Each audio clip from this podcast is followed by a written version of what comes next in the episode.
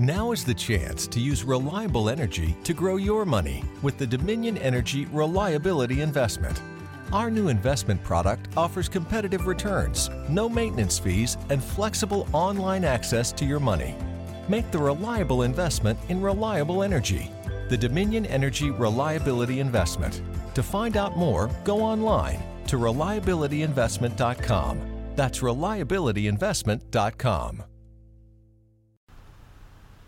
Hello, everyone, and welcome to another edition of Troy Nunes is an Absolute Podcast. I'm your host, as always, John Cassillo, and with me today is Dan Lyons. Hello, happy uh, the NBA is the craziest league ever week, I guess. Yeah, I'm, uh, I'm looking forward to this free agency period and the uh, ensuing trades that inevitably happen as a kind of right sizing um, of, of, what's been going on these, uh, these past couple years. I feel like everyone spent a lot of time just hoping that like the market would correct what was happening um, and the consolidation of power in Cleveland and Golden State. And I feel like now teams with with money, and there are a lot of them, um, are finally doing something about it, and that's uh, that's encouraging to me. Yeah, I, I don't know that we're going to see a team get to a place where they're going to truly compete with Golden State. Obviously, Houston is making their moves with picking up Chris Paul today, uh, which was I, I mean, I know that that was a team that was floated as a possibility for him, but I don't think it was in the way that it, it went down with that trade, the well, the opt-in and trade today. Um, and I don't, I still don't know, you know, how they end up competing because Golden State is just such a well put together, um, cohesive unit. Uh, but it is it is encouraging to see teams try because I, I would rather not see like the rest of the league punt on the next three or four seasons just to try to set themselves up for 2020 or whenever they project that Golden State might not be the same juggernaut that they are now. Um, so I, am I'm, I'm excited just to see what, what teams do because like it does seem like there's a, a frenzied approach to uh, the pre free agency and, and you know starting on the, the first free agency period coming up here. Yeah, I mean I think it's a rarity you see these types of uh, you know blockbusters happen. Um, as, as frequently as they've happened now before free agency even starts. Uh, for those who don't watch the NBA, which is based on the comments, a lot of you, um, NBA free agency starts on July 1st. Um, however, all of the contracts that are tendered there aren't actually solidified on the books until the 10th. So there is, for the most part, you, you rarely see players or teams go back on what they agree upon. Uh, it happened a couple of years ago with DeAndre Jordan, uh, signing in principle with the uh, Mavericks and then changing his tune before the uh, July 10th uh, deadline. Um, this year, we saw obviously uh, Chris Paul decided to opt into his 2017 18 deal with um, the Los Angeles Clippers and then was subsequently traded by his request to the Houston Rockets uh, which now makes the Houston Rockets a very viable contender in the West. Uh, they already were probably a top four or five team um, as it was, and I don't really think they lost anything that uh, harms them there. It was actually a really smart move for them. Clippers got probably about as good as they were going to get um, back, I, I, think, in that deal. A first plus three serviceable rotation guys, um, including Sam Dekker, who probably hasn't reached his height, and uh, Patrick Beverley, who is somebody who um, serviceable sixth man, and I think helps the Clippers kind of rebuild when they're going to lose at least Chris Paul and, and JJ Redick, if not Blake Griffin as well this year. So, uh, so good on them. Yeah, I'm interested to see what their approach turns into because there seem to be competing trains of thought here whether they should build around Blake Griffin as, as almost like a, a point forward where we've seen him as more of a, a ball handler um, running the offense to I think he's put up pretty good numbers with that, but the team has struggled when Chris Paul isn't on the floor in recent years. Or if Griffin's done a dope pursue free agency himself, I know he's been connected to teams like Miami, which every team's you know everyone's connected to do because Miami uh, just has that draw. Um, Boston, obviously, his hometown, Oklahoma City Thunder. Uh, so it'll be interesting to see if uh, the Clippers go for the the full like from bare bones rebuild, or if they try to just re uh, configure the roster around Griffin and, and Jordan. Um, it, that's going to be pretty compelling considering they've been, you know, this pseudo contender for a while now under uh, Doc Rivers and even before, and, and they've fallen short so many times, and a lot of that's been, you know, injury driven. They I don't think they've had a healthy team going into the playoffs. Um, or in maybe the playoffs when for some reason something happens every single year. Yeah, it's it's crazy. Like I don't know how much damage they would be doing uh, over the last couple of years, but um, they really didn't have uh, like their full complement of, of players going in uh, in the playoffs in any of these runs. So um, I, am not surprised that they're moving on from Chris Paul and, and kind of going in a different direction. I'm just interested to see if the direction is is with Blake Griffin as a centerpiece or if it's just start from scratch, try to tank for a year or two, go full on. Uh, maybe not Sixers style rebuild, but like honestly like Lakers style rebuild. Um, and also, what is LA going to look like if both of its teams have bottomed out? In in you know, I don't think the Lakers are going to be great this fall. Um, what will, the, what will the NBA in Los Angeles look like if both those teams are on the outside looking in in the West? Yeah, I, I mean, I think that Blake's gone after after this move, um, and I think that you know somebody's going to offer JJ Redick more money than than the Clippers are probably willing to pay um, for a guy who you know Redick kind of compromised his earnings for a while, and I think he's now going to try to cash in with a deal that's probably going to be in the 12 to 15 million a year range. Um, I'd say probably three or four years in that, and I, I just don't think the Clippers are going to pay that even with Paul off the books now. Um, I think Beverley's a nice piece to add, but not one that necessarily entices free agents. Because I think Blake's gone. Um, I think you know this has DeAndre Jordan kind of wondering what the hell he signed up for, but he is somebody who could help them um, entice free agent. I think the Clippers become a prime target for a guy like Dion Waiters, um, given how much um, they're going to lose in LA. But you know, I, I, think Waiters could go to the Clippers or Lakers. Really, um, maybe not the ideal situation for him, but.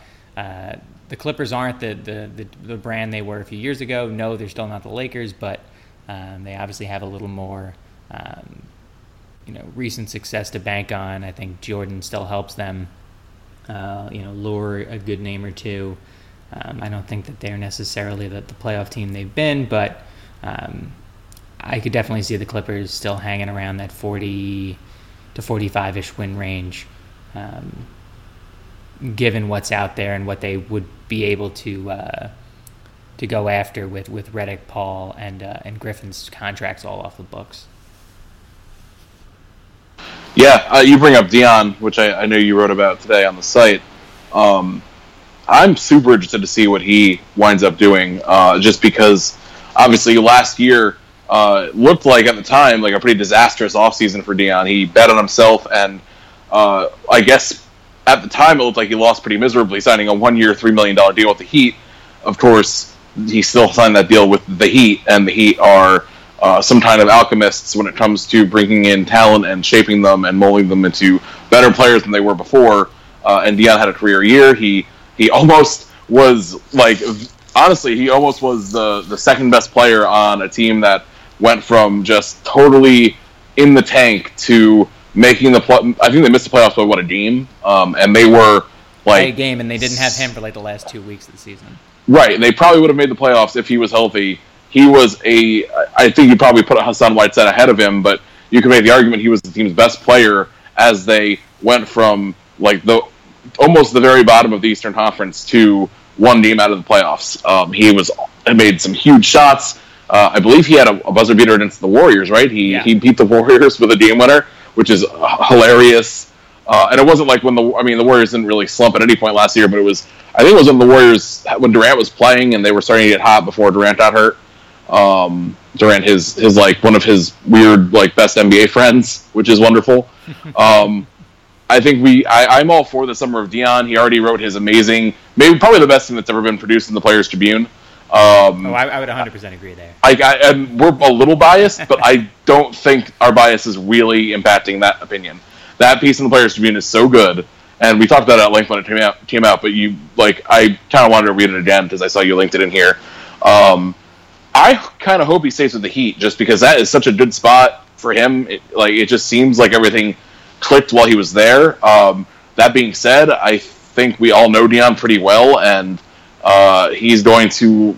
I think the possibility of being uh, drawn to a franchise where he thinks he can be, uh, you know, a number one or number two option um, might be too strong uh, because the Heat will obviously be going after guys like Gordon Hayward and, and Blake Griffin, like we mentioned uh, this offseason. Um, so it wouldn't shock me if he ends up either in, in, Philly. I don't know that Philly would jump for him, but he is a hometown guy, and I think I don't think he would number one or number two guy there though. No, but I think he would think he was, which is probably all that matters.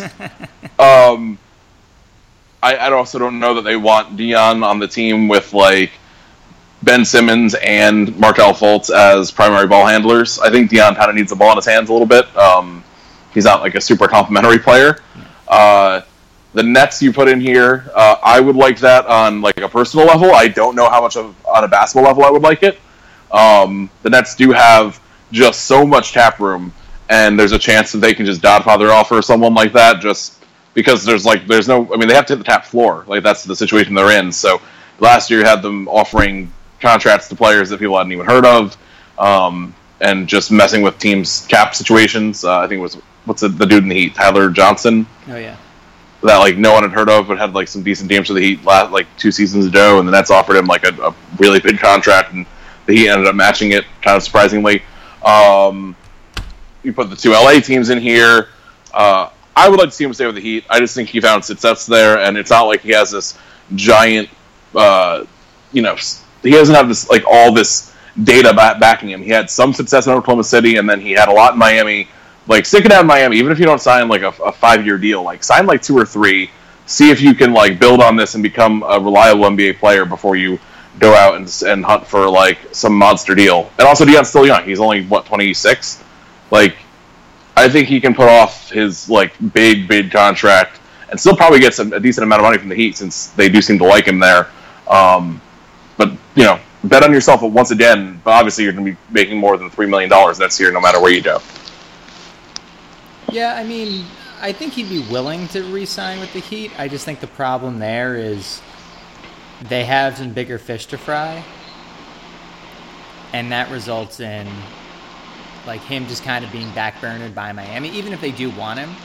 Um, I just don't know if, based on especially now that um, I'd say Hayward's probably a 75 25 shot to leave Utah. I think Griffin's a 90 10 shot to leave the Clippers.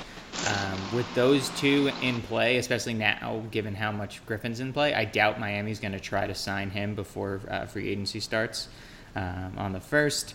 So I don't necessarily think Waiters is going to sit around and be any team's you know backup option, like I mentioned in the piece, especially again now that that the situation's already changed. Um, he definitely looks like a guy who you know, we'll take the highest offer even if it's not a fit. And I think there's a couple teams, Nets included, um, who will just throw some money around this offseason. Um, the Lakers might not be that team. The Clippers might be desperate enough to be that team later on. Um, you know, teams like Minnesota need shooters. Um, I'd say Chicago needs shooters, but they also don't want a shooter who's going to play them at the lottery or play them into the back part of the lottery. Um, the Knicks, you really don't know the direction now that Phil Jackson's gone, thank God.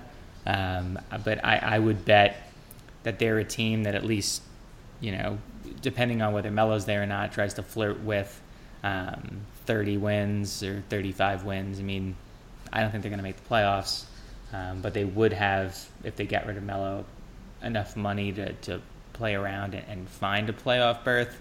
Um, again, depending on who uh, shows up, I think Phil leaving makes them a little bit less less toxic. Uh, but again, who really knows uh, with this with, with, with a lot of these teams? I think there's there's ample money to be made for him. It's just a question of you know who's going to spend it, and there's a there is a decent list of teams who have um, you know enough to burn. I think he's probably looking at a contract in the 12 to 15 million range, um, despite not really earning it to the extent that JJ Redick has still. Um, again, there, there there are surprisingly a lot of like defensively minded teams that just really need a shooter, um, and I mentioned some of them in there, and I could probably even rattle off a few more after. Um, but I, I, think he's gonna he might be overshadowed a bit by some of the other guys out there, um, and some of the uh, you know flashier names and all that. But uh, with a pretty shallow shooting guard uh, market, he does kind of quickly rise to the top, and again rise to the top of the list of guys who uh, might be a little overpaid, but you know, based on what he did with Miami, maybe rightfully so. Yeah, I think the, the market, like you said, is a a huge advantage for him because like Redick might be the, the most coveted guy uh, in that group, unless I'm, I'm, just not thinking of someone. Obviously, if Dwyane Wade gets cut, maybe he jumps in there, but uh, who knows what Wade is at this point. Um, Waiters obviously isn't the pure shooter that Redick is. I don't think he fits in as many teams. I think Redick you can kind of plug in anywhere and he'd be a pretty big asset. Oh yeah. But um, Dion's more a better athlete. He's a, a good amount younger. Um, he can probably ball. I mean, handle the ball probably a little bit more. Um, he has a, a, a flair for the dramatic, which I'm not sure that every team would appreciate, but uh, I certainly would. So yeah, I mean, Brooklyn definitely looks like a possibility if Dion doesn't mind uh, not winning any games. Um, because, like you said, they, I mean, they they will probably they have the room to offer anyone. Like they might go offer Paul Millsap because they also don't have a real incentive to lose. Um, it wouldn't shock me if they just go try to to ragtag uh, a, an eighth seed somehow. I don't know that it's possible with the what they have currently, but it wouldn't shock me if they just threw some money around on some contracts that end up running the course before they start to get their draft picks back because and and see if they can, can screw the Celtics out of uh, another number one pick or something like that. So um, if that ends up being the objective and it's not you know something that's going to uh, hurt the future, um, which is is been kicked down the road already so much. I would thoroughly enjoy seeing Dion coming out to uh, Brooklyn and putting up 18 shots a night at the Barclays Center. Agreed, agreed. Uh, I would be fine with that, even if I'm not watching in person, like you would be. Um, I guess moving on from Dion a little bit because there are a few. We're just gonna. I just decided on the fly we're gonna turn this into a, uh, a Syracuse free agency uh, preview, which uh, again I, I, know that this will this will definitely attract many of the the dual Syracuse and uh, dual NBA and uh, Mountain West, which is going to be the second half of this uh, podcast. fans, I, I, can hear the, the the vanishing listeners as we speak this is fine. I didn't tell you not to like the NBA. You made that decision on your own. Um, I again, Dan and I will say for the last time, really rec- recommend watching the NBA. There's plenty to tune into. I mean, maybe last year kind of flies in the face of that, but um, this offseason is going to be a little bit of a counterbalance to what last season's disasters were. Um, I'm, I'm, sure you know, you know, the commissioner isn't isn't sitting there and telling everyone uh, to fix it. But at the same time, I'm sure Silver's gotten on the phone with everyone and said, "Hey, you have some money. I would highly recommend getting some players and uh, and competing. It's not that I don't want Golden State to win. Um, it's not that I don't want Cleveland to keep winning. It's that I do want the games to be more competitive and." It, not to go off on this tangent, but I said in the comments too, you know, everyone forgets how close San Antonio could have potentially been um, with Golden State. Uh, Tony Parker was injured in the second round. Um, Kawhi Leonard uh, was injured, and you know, with him in the game, I think you saw in Game One, uh, the Spurs really went off to a, uh, a really nice start, and then that uh, that kind of tanked after he was injured, and again. Um, Parker was injured, didn't really leave a, a very healthy squad um, to go up against a very healthy and a very dynamic uh, Golden State team. So uh, j- just some, some food for thought that, that San Antonio might not be as far away as people think. Um, Cleveland, as, as currently uh, constituted, probably is as far away as people think. Um, and there, but there are other teams, uh, probably the Celtics included, who, who could put themselves in, in, in, a conversation to compete with the Warriors. So while last season looked like it was just kind of their coronation, um, this this is far from a done deal, um, and, and, and I would like to see you know everyone kind of kind of give the Warriors some hell this offseason. Yeah, again, I'm I'm not very co- confident that teams can do it, but I, I really don't want to see everyone just laying down for them for the next couple of years. Obviously, Cleveland won't this year. They seem very desperate to know try to get a Paul George or someone. And I I don't even know if that would put them over the top, but at least like give it a shot. Um, because you, again, you also never know what's going to happen. I mean, the Warriors uh, could be looking at a three-peat if not for the injury to Steph, uh, Steph Curry um, two years ago. And, and, if they win that title, they probably don't end up getting Kevin Durant. Things are all different. So um, I don't know why you wouldn't want to put yourself in the best possible situation to uh, capitalize on something like that because obviously injuries are not that crazy in the NBA. We've seen uh, both Curry and Kevin Durant have season-ending injuries during their careers, and I don't know that one of them going down uh, would even knock them off the throne, but um, without one of those two, uh, I mean, they're probably still the favorite just because they're so good overall.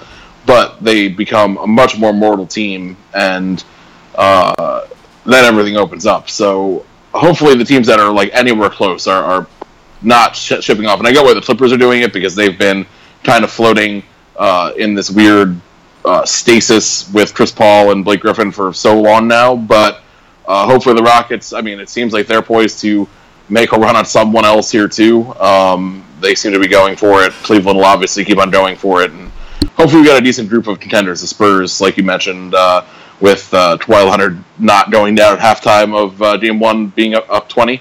Um, I'm excited to see where everyone else does. Is this even if you don't watch the NBA, like try to invest yourself in this offseason because it's just been crazy and, and the drama of just uh, the moves that teams are making is, has been so much fun. Um, I'm I don't remember the last time I was. I mean, I watched the NBA and I don't remember the last time I was this into it. Uh, and that's coming from a fan of a team that literally could not be more relevant.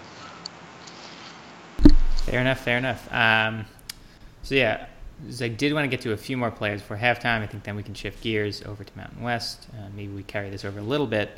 Um, there are other players out there from Syracuse who will be looking for contracts this offseason. Um, I know Jerami Grant has already re-signed um, with Oklahoma City uh, on a very, very affordable deal. I'm actually surprised. Uh, was that a team option, Dan? I think it was. I think he, I think they did have a team option. Um, I'll look it up here while we're while we're doing. Yeah, I think it was uh, a team. I would assume so at 1.5 million. Um, that he would definitely be able to fetch more than that on the open market. So, yeah. yeah. that's uh, it's a steal really, a, for Oklahoma City, a team that, that will have a little bit of room to uh, to find another piece or two to, to complement Russell Westbrook. And they really like him too. Um, he, I mean, I've I've just noticed like the fans out there. He seems to be one of the the favorites uh, among that group. So um, well, obviously, it would. Yeah, he's just an energy guy. We noticed that about him. We really liked him when he was at Syracuse. He just seems like Philly didn't necessarily have the same love for him, but yeah, he, he's an energy guy and a guy who's, who's a, probably a solid sixth or seventh man. Um, and you know, every every every title contention team and every playoff team needs a guy like that. Um, and I think Grant's really filled a role there and could potentially stick around past this coming year, depending on what he does. He also dunked on Kevin Durant in like I think his first game with the Thunder, so that didn't uh, hurt his his argument. Um, no, seriously, like they really. I'm reading the uh, Welcome to Loud City post, and that's like the fourth paragraph. Um, also, he shot like 37% from three, which uh, I think he was in like the 20s with the Sixers, and he, you know, I don't know that that's going to be a consistent thing, but if he's shooting, if considering he uh, is uh, super athletic, he's a, a, really solid shot blocker from the four.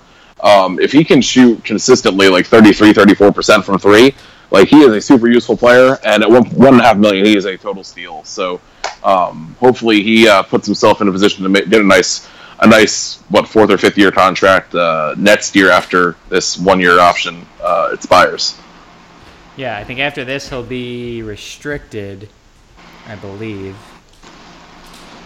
I am not totally sure. I would assume he would be right, just because he's only been in the league for four years. Yeah, I'm gonna look. I'm gonna see what his contract. Because I'm not sure to see if they have the team option this year. Hmm. I know there's a website that has all this contract stuff. I'm gonna look it up. I usually look at Hoops Hype. I think that's the one I was thinking of. Hoops Hype and Spotrac are my uh, my typical resources.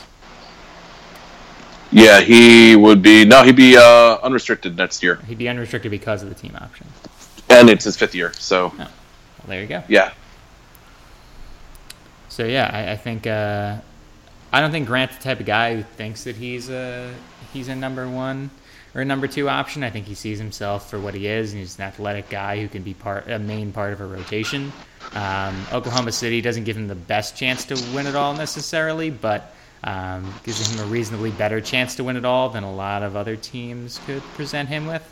So yeah, I, I think you know, Grant signs at Oklahoma City already, so uh, he won't be on the move.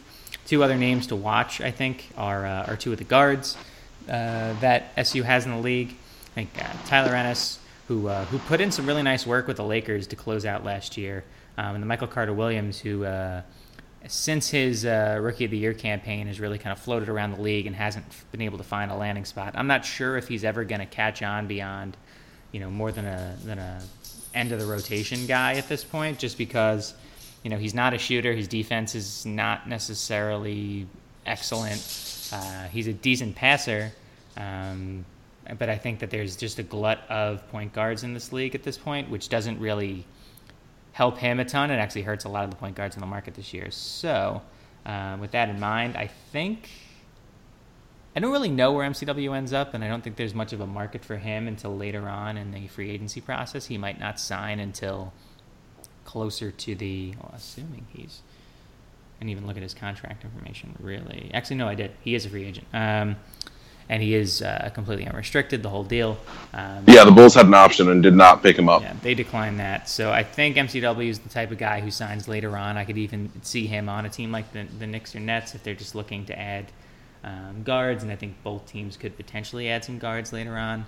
Um, Ennis, ah, I don't know if the, the strong showing at the end of the year with the Lakers helps or hurts him. I think the fact that he was playing bigger minutes and actually showing up um, should probably be a boost. I think there's a lot of people who were wondering whether or not, um, you know, Ennis was even an NBA player anymore. I think th- there's no doubt that, that Carter Williams is an NBA player. I think, again, it just depends on, you know, who's in the market for a guard. But uh, with, with, Ennis, I think there was a real doubt about his, uh, you know, bona fides at, at, the pro level. I think, I think he, he solidified, um, you know, anyone's sort of thoughts about him at the NBA level. But again, it really depends on, on what else happens. And I think he ends up somewhere, but I, I it, it's futile to guess where at, at this point, um, given the fact that so many other guards are going to have to sort themselves out, and so many other teams are going to have to sort out their own roster situations um, and, and, salary cap situations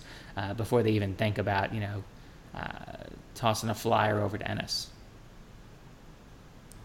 Yeah, neither one's in a great spot. MCW obviously not having your uh, very affordable option picked up by your team uh, is not a great sign. Although the Bulls were about the worst possible team for him to be on last year because it was just all guards just like him who couldn't shoot, who were like athletic and, and bigger guards, but not um, just no one to space the floor. Uh, so I think it's it's good that he won't be on the Bulls next year. Um, I just don't know where he ends up.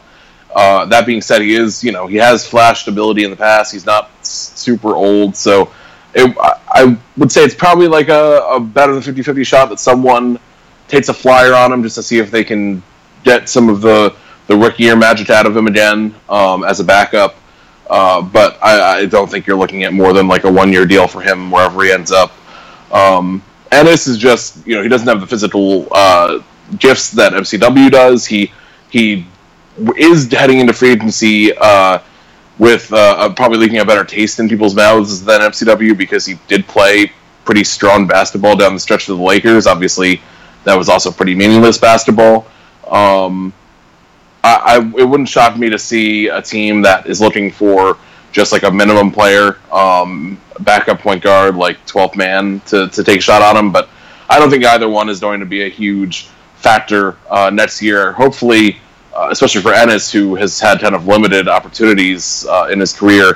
Hopefully, uh, he gets a, a, chance to at least show something uh, next season. MCW, I think, is, is, seen as more of a, a known quantity, um, but I, I think it's pretty up in the air for both of them overall. Agreed. And I think, you know, we have a couple minutes before halftime. I would like to note that we're not forgetting about Carmelo Anthony. I just think it's not. I think you could dedicate an entire episode to that if you really wanted to, and we might have to at some point um, depending on what happens there. Um, ultimately, I don't necessarily think he's with the Knicks next year. I just don't know where he goes, and I think, uh, despite the fact that a he's not a free agent right now, uh, and b um, I don't really know what the Knicks are going to do again post Phil Jackson.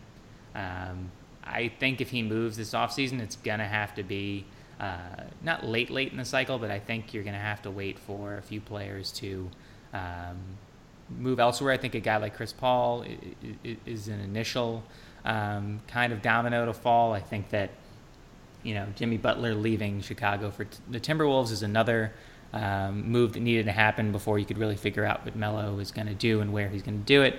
Um, he said he won't play for the Clippers, so they're kind of oh, sorry. LeBron said that. I don't really know what Melo does. Um, I don't think he goes to the Clippers now, especially with that no trade clause. Um, without both Blake likely um, and Chris Paul already. Um, yeah, I, I, I think he's gone. I just don't. Again, I don't know where, and I think it's going to take it's going to take some more time. It's going to take a lot more shuffling. So I think if you you see Melo move, it might be uh, you know later next week um, at earliest. So you know, for, for all we know, yeah, we, we, could end up talking about Melo for half a podcast next week. So don't want to necessarily uh, rule that out. A couple other players uh, that people are probably wondering about. Uh, Rakeem Christmas is with the Pacers for at least another year, if not two, um, depending on uh, if the option is picked up. Um, is Wes Johnson. Sorry, this is great uh, podcasting. Uh, Wes Johnson is around um, at a very bloated, uh, what will be 6.1 in 28 29, and that is fully guaranteed. Um, Keep getting them checks, Wes. Yeah, whatever, man. Just go for it. Uh, he, he made his name as a 3 and D guy and then kind of really faded last year, so I'm not sure what he does. Um, Malachi is in the fold uh, next year, as people know, because he is a first round pick. Um, he didn't really play much with the Kings, but uh, that could change given they have a lot of salary cap room and a lot of roster space to really figure out. Um, Gbinije will be back with the Pistons. Um, and yeah, that's pretty much everybody. Should be, anyway. Yeah, I can't think of, I mean, unless Onuaku gets another shot, I can't think yeah. of think he's done. Anyone? Yeah, I think he's just probably too old at this point.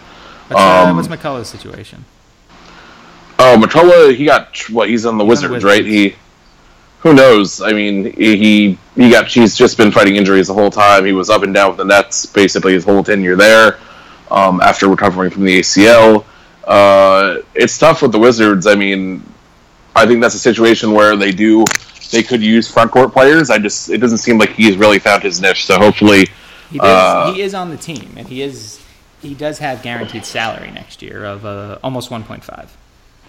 Yeah, for sure. Um, but I but I think he's an easily movable piece that if the Wizards are making a play for you know, whether it's Paul George on a rental or Melo or anyone like that, I think the Wizards don't really have the room to take on Melo with his current contract, but Paul George is a potential option. Um, yeah, I, I think Mel, I think McCullough is an easily movable piece and somebody who uh, we could see traded um, just by way of a really manageable salary. Yeah, uh, that is. I mean, this this offseason in the NBA with so many mid players looking to be potentially dealt, um, you're going to see a lot of that. I mean, we saw with with the the Paul trade today. Like they, ended up shipping out eight players just to make things work, um, which is hilarious. I think they were signing guys just to trade them, which was great um, so yeah, Mottola could definitely fit that bill, uh, as could a number of others if, if they get. I mean, Wes Johnson might end up being a salary a salary dump because, like you said, he has that kind of inflated figure. So if if uh, if uh, if if he's still on the Clippers, right? Um, yes.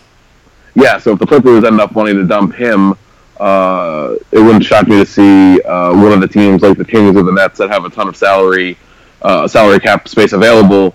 Um, saying, you know, give us this other piece that we actually want, and we'll take on six million dollars of Wes Johnson, who didn't really play last year. Uh, so that, that's just, I mean, the NBA is, uh, I think, unlike any other sport, really, because you have to balance things so much like that. Um, you see a lot of those those type of uh, those type of deals. I would agree. Um, all right, uh, I think that's enough NBA talk for everybody um, for now, at least. Well, again, we'll see on Melo next week. Uh, but Dan, what have you been drinking? Uh, I had a couple of new, new and newish things. Uh, I spent uh, my weekend down on the Jersey Shore. Had uh, a couple things down there. Uh, Carton Brewing, which is probably the best brewer, brewery in New Jersey, at least the most. I'd say one of the top few, at least. Yeah. Um, I had their their Hangju, which I hadn't had before, uh, down on the shore which is really nice. Uh, also had uh, some Grimm. I had uh, Hell or High Watermelon, my 21st Amendment down there.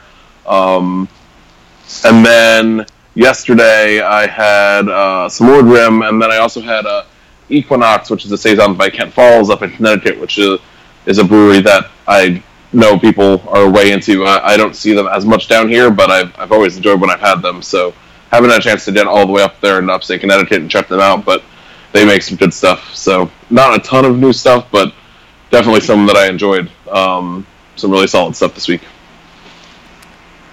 Very nice. Um, let's see. For me, waiting for Untappd to finish pulling up. Actually, had a decent amount to drink last weekend. Let's see what we got. Sorry, this is uh, pulling up my phone because I uh, try to avoid using the computer to pull up things like this during the podcast, um, if only because don't want it to crash any part of this podcast. But phone's not really agreeing with me, so we'll pull it up there. This is what happens when you're dealing with a three-year-old almost iPhone at this point. Um, some things I've had in last week. Um, Buddy sent me some uh, double dry hopped uh, Melcher Street IPA from Trillium. Uh, that was really good. Had uh, I was down at Stone over the weekend, so I had a couple things there. Had a uh, Thorn Street Brewing. They do have some uh, do have some guest taps there, so I had some Thorn Street Brewing Relay IPA that was pretty good. had some Stone Pilot Series Hop Engineer. Um, IPA that was all right. I had their Ghost Hammer, which I think most have probably seen at this point. Um, over at uh, Pizza Port San Clemente, had some uh, Dank Bank IPA that was uh, really good. Uh, enjoyed that one quite a bit. Um, some uh, Smog City Little Bo Pils, nothing new there. Um, stopped over at the brewery quick. Um, had a few things, uh, most notably the uh, Tangerento um, Sour Ale has a tangerine, super good. Um, had the grade from the brewery, and I had Chinooks and Crannies from uh, Smog City, which is always a winner. Also had oh, and Grape Eight from Smog City, which uh, I would always recommend. I mentioned a couple times. Comes out once a year. It's uh, an IPA with uh, muscat grapes. Uh, very very drinkable, very very enjoyable. Um, then also had the uh, Extra Citra uh, Pale Ale from Surly Brewing. Friends sent that from over in Minnesota. So yeah, that was uh, that was everything I drank in the last week or so. Yes, with the Fourth of July upon us, it will be, I'm sure, a pretty long list next week. yeah, I would say so. I'm headed up to to Sonoma for a wedding over the weekend. So uh, I will be headed to Russian River for at least a few drinks. Nice. I will be again down the Jersey Shore, so hopefully I can find some more interesting stuff down there. Although the selection down there isn't isn't the best, uh, even compared to New York City. So uh, no matter what it is, I will be finding some things. Sure, you will. I have uh, I have all of the faiths there. it's never too much of an issue. Indeed. Um, okay, so with the time we have left, uh, probably at least another 10 to 15 minutes, um, figure we chat a little bit about the Mountain West, since this is a uh, technically the uh, Mountain West football um, preview episode. Um, as I mentioned before, I have uh, some involvement with the Mountain West. Uh, all of my in laws went to uh, San Diego State, so definitely follow at least the Aztecs along with a couple other teams. It's also a little bit easier out here um, to keep track of the Mountain West uh, Football Conference. I've definitely done some writing here and there about the Mountain West, and we'll probably cover them here and there um, over on the comeback since I do try to. I do cover the team, just the entire uh, country as you do, but uh, over there I have a little bit more leeway and a little bit of ability to uh, to chat about the uh, the unheralded uh, group of five teams and uh, kind of carved out a niche over there last year, uh, doing so, and will uh, likely be doing so again. Uh, so, with that in mind, um, Dan, is there a team that interests you right off the bat? I know there's at least a couple big names. maybe we start in the West, if only because I think we're going to be able to get through um, the Mountain West's um, West Division uh, pretty quickly. Uh, yeah, I think the West over. I mean, I think this whole conference is really interesting. Honestly, um, the West, obviously, San Diego State's been the the bell cow there for a while. Um, Finally, given the, the recruiting advantages of San Diego. Yeah, uh, namely being San Diego. Um, have for those who have been there, uh, you will understand. Um, I think we talked about UNLV a decent amount. Uh, they are super interesting, um, both with how they've uh, addressed their coaching in recent years and, and gone going after a, a, a somewhat lively local high school uh, recruiting ground featuring mostly Bishop Gorman, uh, which is a giant national high school power, uh, which draws players from all over. Um, you have uh, a couple. I mean, this whole pretty much this entire aside from San Diego, San Diego State with Rocky Long, this entire division has overhauled uh, their coaching staffs in the last like three or so years. Um, this year we have uh, San Jose State brings in Brian Brennan, I believe, former. He, he's the former Oregon State receivers coach, right? That sounds right. I'd like to not get his name wrong, but uh, I might have. So you'll just deal with that. Um, Hawaii obviously brought in Nick Rolovich last year, who did uh, a really incredible job, honestly, for one of the more uh, difficult. It's Brent Brennan, um, one of the more difficult uh, coaching situations in the country, um, and got them to a bowl, if I remember correctly. Uh, Fresno State is going with the big name. Uh, they bring in Jeff Tedford, uh, if I remember correctly. I'm That's doing this all. work out well. Yeah, I don't know really what, what you're doing there. Um, I mean, that's Gotta, a, gotta get the locals excited, I guess. I guess, but like, is Jeff Tedford's heart going to be in it? Like, if you're uh, a Mountain West team, don't you want to? I mean, I know Rocky Long's worked out really well, but he also wasn't like the former Texas coach or something. He was uh, former uh, New Mexico or New Mexico. Uh, which one? He was at New Mexico State or New Mexico. I can't remember. Who? Um, Rocky Long before San Diego State. Uh, I want to say New Mexico. Yeah, so it wasn't like he was like some some big name, you know, Pac-12 coach before this. Uh, he was a guy who you know wanted to still make his mark, and then Nevada uh, hired uh, Jay Norvell, who was last seen being run out of town from other schools as an assistant coach. So I, I don't really uh, love that hire. Um, but overall, I mean, the entire division uh, is pretty much overhauled after San Diego State over in the last I think three seasons. Um, I think UNLV we, we talk about just a decent amount because of uh, they're they're in the biggest uh, I guess a, a burgeoning sports city with two pro teams going to Las Vegas all of a sudden, um, including the Raiders, which will make the football uh, atmosphere there pretty interesting. Um, Well, it's one that's going to help them out a ton, and I know we've talked about that too. But um, I like UNLV. Uh, we'll get to their logo in a second since they did change it. It's uh, it's it's not at all like Texas Tech's uh, Red Raider logo. Not not even close. It's also a majestic mustache that, that molds into mountains Yes, it is. to, to alliterate the entire uh, the entire thing, if we may. Um, yeah, we've talked about UNLV a bunch before. They are interesting. They have a lot going for them. Uh, the Raiders showing up does help them, but at the same time, there's suddenly a lot more attention on other things uh, besides UNLV football and gambling that may or may not help them. We shall see. Um, I think in general, UNLV was kind of a, a program on the upswing, and I think they still are. However, um, the thing that helps them most is probably the fact that they are probably in the most advantageous situation outside of San Diego State um, in terms of markets. It's a weird division. San Jose is in the largest market technically, but um, they also have to share the wider Bay Area uh, with obviously Stanford, who is well, well situated right now, um, and Cal, who, while they might not always know where they are and what they're doing, um, Cal is obviously in a P5, um, being the Pac 12.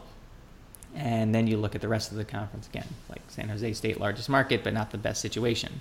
San Diego State, probably the best recruiting grounds, and they've proven that over and over again in recent years under Rocky Long.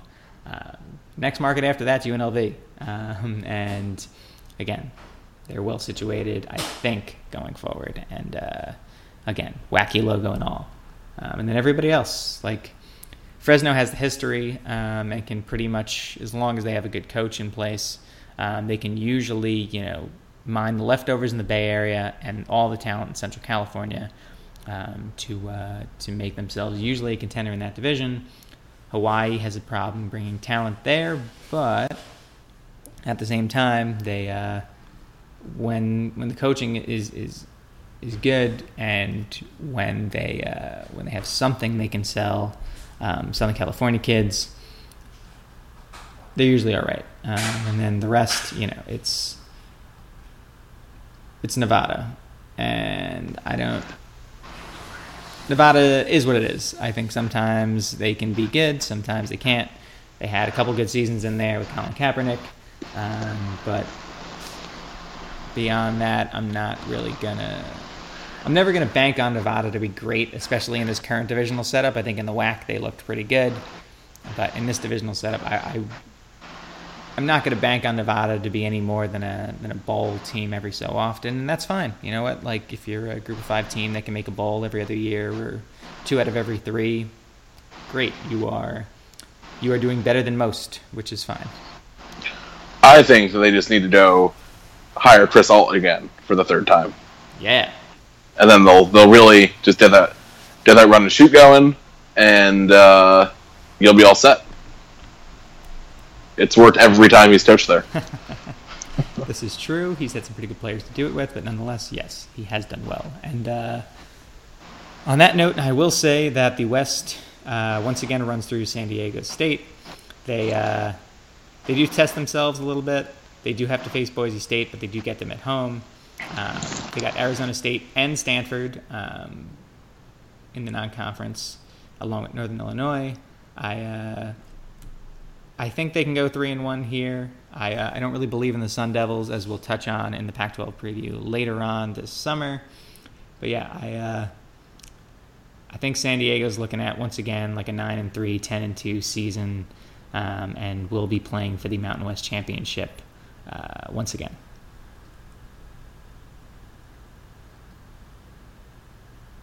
Yeah, I think they're the prohibitive favorite. It's it's just tough to rule them out. They're they're just a, a, decent amount ahead. So while you have teams like UNLV and Hawaii who are on the rise, and who knows what the other three look like, I know Bill C has San Jose State number three there. Um, I just think San Diego State's just in such a more established place that it's hard to uh, really root against it, or uh, not root, but uh, hard to go against them as coming out of the West. Um, they just they bring back a decent amount of talent. Uh, like you said, they have a fairly manageable conference schedule. Um, and they just only leave of... the state of California once um, from October 14th on, and they really don't leave the entire like Nevada, California area because Nevada is next to California. For those who don't know your West Coast geography, um, they only leave the Nevada slash California area once um, after September 30th. Uh, so again, very very advantageous schedule. They go at UNLV, which is a short drive, shortish drive from uh, San Diego, and uh, they'll head to Honolulu to face Hawaii. Um, they also go up to San Jose, which is not close by any means, but again, in state, quick flight.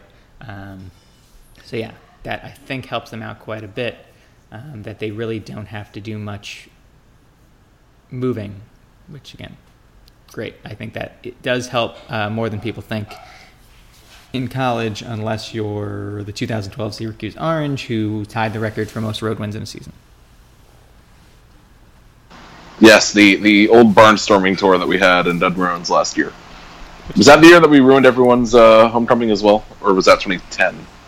Uh, I'm not sure. I know that we went like five and one on the road or some nonsense in 2012, which uh, which is great. Yeah, we were, we were better on the road both of those years, which is doesn't make any sense, but it is what it is. Good times. Hope those times are coming back. Um, that was your Syracuse football mention of this podcast. that, was, that, that, was your one. We did talk about Syracuse basketball a bunch, technically. Yeah, uh, uh, at least Syracuse basketball type. I mean, this is summer, so we do just talk about Syracuse, former Syracuse players doing various pro- professional endeavors, uh, whether it's NBA or otherwise. Are there any Syracuse guys in the three on three league, or I, I didn't think there were. I didn't even look. shows so shows how good of a site manager I am. I, I'm pretty sure there is not, but I, I could be wrong. Oh well. If How is Ronnie Cycling not running pick and rolls with someone? Come on. If there is someone, I'm sure we'll write an article about it, or at least I will. Um, anyway, to close us out for the last few minutes, uh, the Mountain Division, which I've mentioned on this podcast before, and Dan, I'm sure you'd agree, is one of the most interesting uh, divisions, not just in the Mountain West, obviously, and not just in the Group of Five, but I would argue is one of the more interesting divisions in all of college football, by way of having suddenly six uh, capable programs, um, having you know perennial power in Boise State, not just on the Group of Five level, but nationally. Um, So many quarterbacks. so many quarterbacks, so much offense, um, so much fun for them. I know that uh, Wyoming played for the title last year. Um, Boise State missed out on playing for the title despite being arguably the best team in the conference um, by way of a loss to Wyoming, which sucks for you guys. Broncos, you want to play for the conference title, get your shit done, um, and beat the Cowboys. Um, and then New Mexico, surprisingly, uh, there was a three-way tie for the uh, divisional lead last year. Three teams went six and two: Boise State, Wyoming, and the New Mexico Lobos, who are uh, surprisingly fun. Bob Davie, Yes, a Bob Davie team. Fun at Bob football. Davie, Renaissance man. Somehow, the uh, Lobos, for those who did not pay attention last year, went nine and four. I've always said if you can't succeed at Notre Dame, you should go take over a job in New Mexico. It'll probably work out. New Mexico should have been better for, for much of the last 15 to 20 years. However, um, they are suddenly on the up. Uh, sure. New Mexico is going to be fun again. Wyoming is going to be a boatload of fun this year. And they just. I don't think they're good enough to contend for a playoff spot slash access bowl, but I do think that they're going to compete. I do think they're going to win eight games. I do think that they are going to be a lot of fun to watch. And even if they don't win the division, I think that might be Boise State's division to lose. I still think you should watch them if you can, if you can find them. They'll be on CBS Sports a lot, which sucks for a lot of people, but maybe not for a lot of others. I have that channel, therefore I will be watching them. Um, again, maybe they're on Twitter. Who knows at this point? I, I think I think a good sign of a, a good division is when your worst team might be Air Force, and Air Force is always like pretty fun and interesting.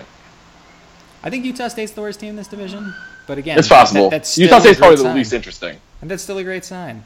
That you, Yeah. that, the, that you can just throw away the Aggies, a, a, a team that that very recently played for this conference's title. Um, again, it's not bad. Colorado Hello. State has been very, very uh, on people's radars. Bill Connelly thinks they are, if not this year, next year, um, going to be a monster, and that's cool. I, I look forward to all of the uh, Georgia fans ensuring all of us that Mike Bobo is not, in fact, uh, good. If Colorado State does end up winning like 11 games, Mike Bobo might be the coach of Georgia soon enough. Oh god, that'd be really funny.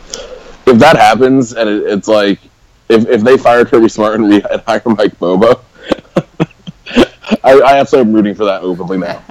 That'd be so good.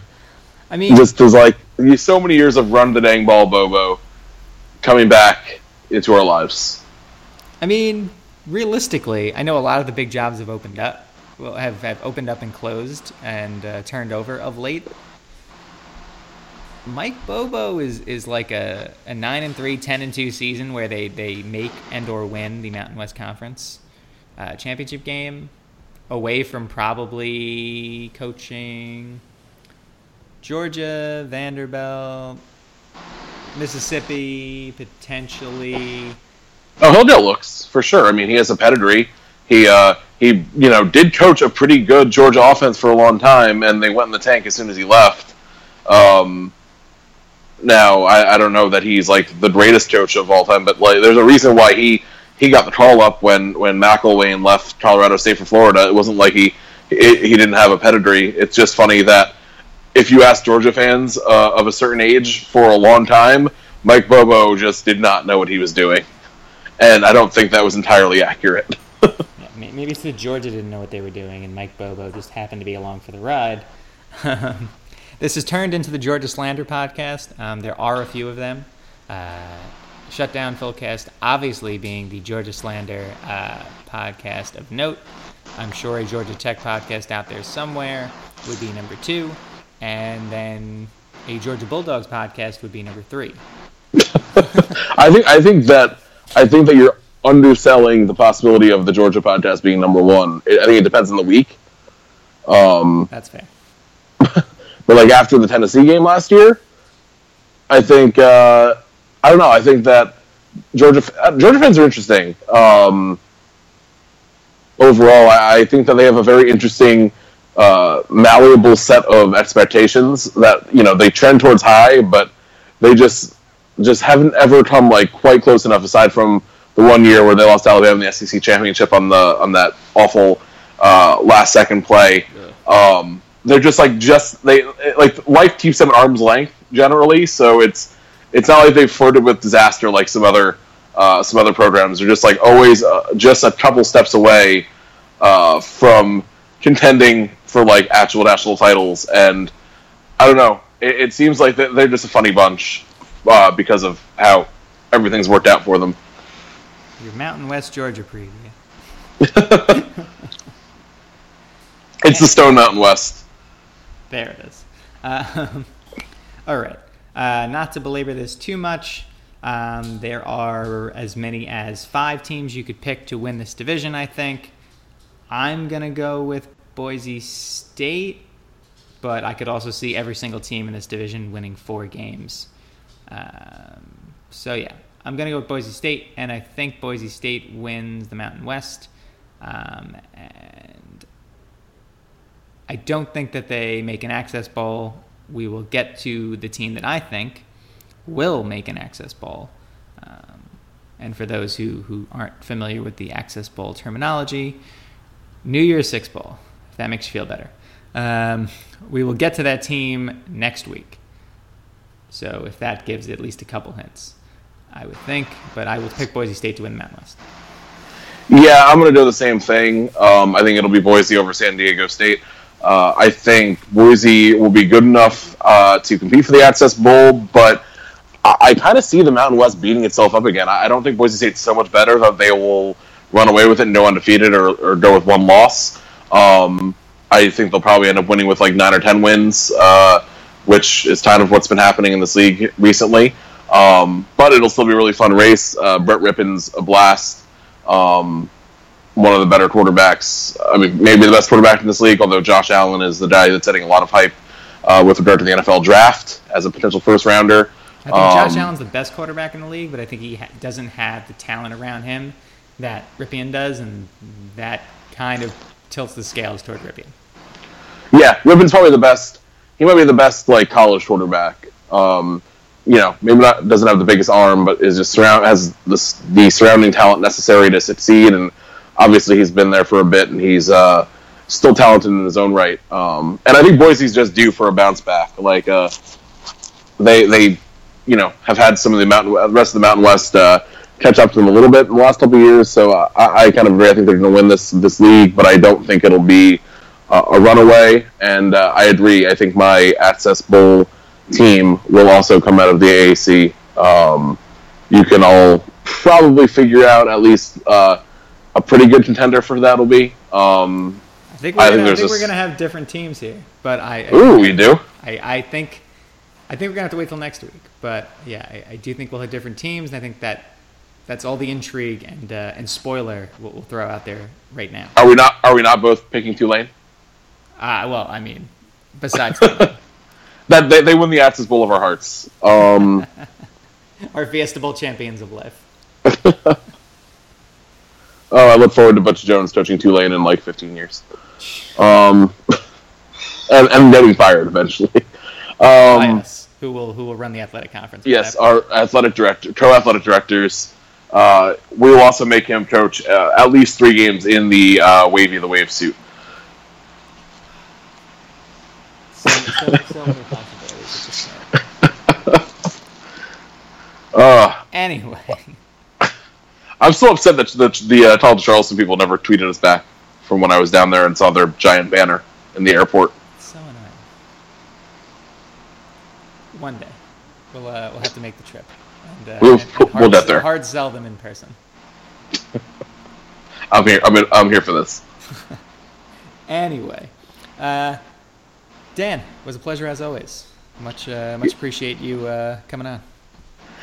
uh, anytime. Uh, look, you know, hopefully everyone has a good Fourth of July weekend slash uh, early part of the week and uh, celebrates accordingly. And income uh, is back here next week for our riveting AAC preview, where we reveal our hugely important choices. Indeed. I'm not sure when that is taking place yet. We will get back to everyone eventually. It's not like we tease this out or anything, it just appears. Um, so, yeah, look forward to it at some point next week, everyone. Sounds good. So, yeah, that was Dan. I'm John. Thank you, everybody, for listening to Troy Nunes and Absolute Podcast. Be sure to rate, review, subscribe on iTunes, on Blog Talk, on any other service you may listen to us on. And uh, theoretically, go orange. Go America.